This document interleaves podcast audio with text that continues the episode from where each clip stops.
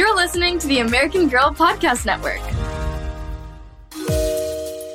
Hi, I'm Maggie Lawson, the narrator of 10 Minute Mysteries. This season's story is based on one of our favorite American Girl mystery books, The Light in the Cellar, a Molly mystery by Sarah Buckey. Episode 5 The Black Truck.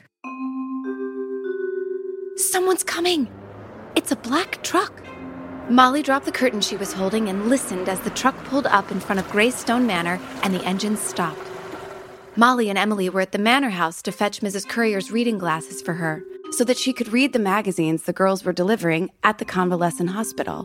But they hadn't expected anyone else to be at the house. I have no idea who that could be. We better hide. Whoever it is might be up to no good. Quickly, the girls crouched down and squeezed into the tight space between the window and the canopy bed. Molly felt cold all over, but her hands were damp with sweat. The girls waited, listening hard, but all they heard was their own breathing.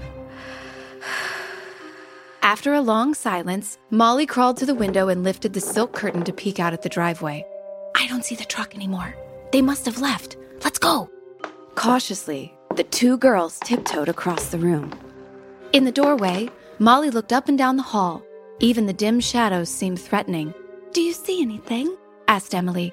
Molly shook her head and stepped out of the bedroom. Emily followed her toward the staircase at the end of the hall, moving as quickly and quietly as they could. When the girls reached the first floor, they started down the long hallway toward the front door. Suddenly, they heard a loud crash. Molly and Emily froze as they heard the sounds of footsteps in the cellar below. Here are the last ones, a man's voice said, followed by the heavy tread of someone climbing stairs. They're coming up here, thought Molly, her heart pounding. Emily grabbed her arm and they ran into the living room and dove behind a long couch as a man's muffled voice said, Well, we'll be done by Saturday. A door slammed in the cellar and the truck engine started. Molly crept to the window by the couch and looked out. They're driving away! Let's get out of here! The girls jumped to their feet and flew out the front door, slamming it behind them. They raced up the steep driveway to where they had left their bicycles. Molly sped down Overlook Hill Road on her bike, with Emily close behind. They didn't stop until they reached the park. Then they dropped their bikes on the ground and collapsed on the grass. I have never been so scared in my entire life, said Molly. There's something creepy about that house. First, we saw a light in the cellar, and now we heard those men. It sounded like they were in the cellar. What if, before Molly could finish her sentence, her older brother Ricky strolled by with his friend David? The boys often come to the park to play baseball. What's the matter with you two? You look like you've seen a ghost or something, said Ricky, casually tossing a baseball into the air and catching it with his mitt. It was worse than a ghost. I told Mrs. Currier I'd go to get her glasses for her, so we had to go into Greystone Manor. Molly told her brother what had happened inside the house. She expected him to be amazed, but when she finished, he just stood there, tossing and catching the baseball. Well, don't you think that's creepy? no, I think you girls are dumb to get so excited, said Ricky. What did the truck look like? It was about the size of the milkman's truck, but it was black. Sounds like a repairman's truck, said David. They could have been working on the furnace or something. Yeah, some repairmen came and worked in the cellar, and then they left. Big deal. Ricky shrugged, and the two boys turned away and went to play ball. Molly turned to Emily. Do you think it was just a repairman? No, I don't. But I can't quite say why, Emily replied. Molly nodded. Suddenly she looked up, her eyes bright, and said, When we looked out the window, we didn't see the truck in the driveway, so we thought it was gone. But it must have still been there because later we heard the men in the basement. And then I saw the truck driving away. So if the truck was still at the house, but it wasn't in the driveway, it must have been in the garage. So, so only the people who live in the house park in the garage. Repairmen would park in the driveway. But if it wasn't a repairman, who was it? And why were they parking in the garage? I don't know. It's like they were trying to hide their truck. Perhaps it was a friend of Mrs. Currier coming to check on the house, Emily suggested. But Molly shook her head. If she has friends who visit the house, then why did she ask me to get her glasses for her? Molly reached into her pocket to be sure the glasses were still there. She felt the leather eyeglasses case and something else too. Oh no! What is it? Molly pulled out a large iron key hanging from a piece of twine. I forgot to leave the key. I suppose we have to take it back, don't we? said Emily, staring at the key as if it were a snake poised to bite. Molly looked up at the darkening sky. Not now. It's too late, and it's going to start raining any minute. I promised we'd be home for dinner. We can take it back tomorrow after school.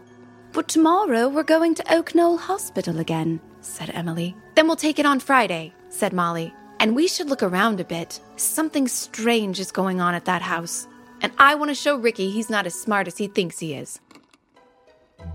After school on Thursday, Molly and Emily picked up their magazines at the Red Cross and rode over to Oak Knoll. Inside the gleaming hospital, a nurse in a starched white uniform was striding quickly down the hall, and the man from Lawrence Laundry was delivering stacks of crisply ironed sheets. The nurse eyed Molly and Emily as if they didn't belong there. The girls hurried up the stairs to the patients' rooms. Molly found that many of the patients remembered her and were pleased to see her. She had saved a copy of National Geographic for the boy in room 214. I've already read that one. Don't you have any others? No, I'm sorry. That's the only one I have. Do you want a Time instead? As the boy nodded, Molly noticed how thin he was. He asked, Will you read me an article about the Army? My dad's in the Army somewhere in England right now. So is my dad, said Molly. I suppose I could read you one article. Molly read him an article about the war in Europe. After she finished, the boy told her his name was Philip. He was eight years old, and when he grew up, he was going to be a spy. I'm going to sneak behind enemy lines and find out everything they're doing. I know everything that goes on at this hospital right now. I even know someone who's breaking the rules. I bet you'll make a great spy someday, Molly told him as she left his room and went over to the next patient. Molly saved Mrs. Currier's room for last. When she showed her the eyeglasses case, Mrs. Courier beamed. She put on the glasses and picked up a magazine. Bless you, my dear. Before it was all just a blur, but now I can read every word. I can't thank you enough. You're welcome. My friend Emily helped me, but I'm sorry, I forgot to lock the door and leave the key when we left. We were, um, in a hurry. Oh, dear. Could you go back and lock it this afternoon? Mrs. Currier asked, looking concerned. But it was getting late, and Molly did not want to go back to Greystone Manor in the dark. I can't go back today, but I can go tomorrow. Molly hesitated and then asked, Um, Mrs. Currier, does anyone else live at Greystone Manor? no, not anymore. There was a nice couple, the Swensons, who served as my housekeeper and chauffeur. They lived in the apartment over the garage, but when I became ill, the house had to be closed up and the Swensons took a job elsewhere. I do wish I had someone keeping an eye on the property. If no one is living at the house, who was there yesterday? Molly wondered. She didn't want to worry Mrs. Currier, but she felt she had to risk another question. Is it hard to get repairs done on the house? I, I mean, if no one is living there, she asked. Mrs. Currier shook her head. I've given up on worrying about repairs right now, dear. That will all have to wait until I'm well enough to go home. So Ricky was wrong, Molly thought with a flash of triumph. It wasn't repairmen. Then she felt a chill of fear. If it wasn't repairmen driving that black truck and coming into the basement of Greystone Manor, then who was it?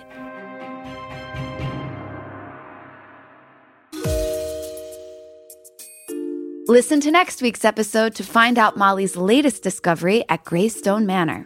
Thank you so much for listening to 10 Minute Mysteries. And parents, don't forget to write us a review wherever you are listening. It really helps us out. Parents can watch 10 Minute Mysteries with their family on YouTube, or your child can watch on YouTube Kids. Visit AmericanGirl.com and follow at American Girl Brand on Instagram for more updates on your favorite dolls books, and American Girl Podcast Network podcasts.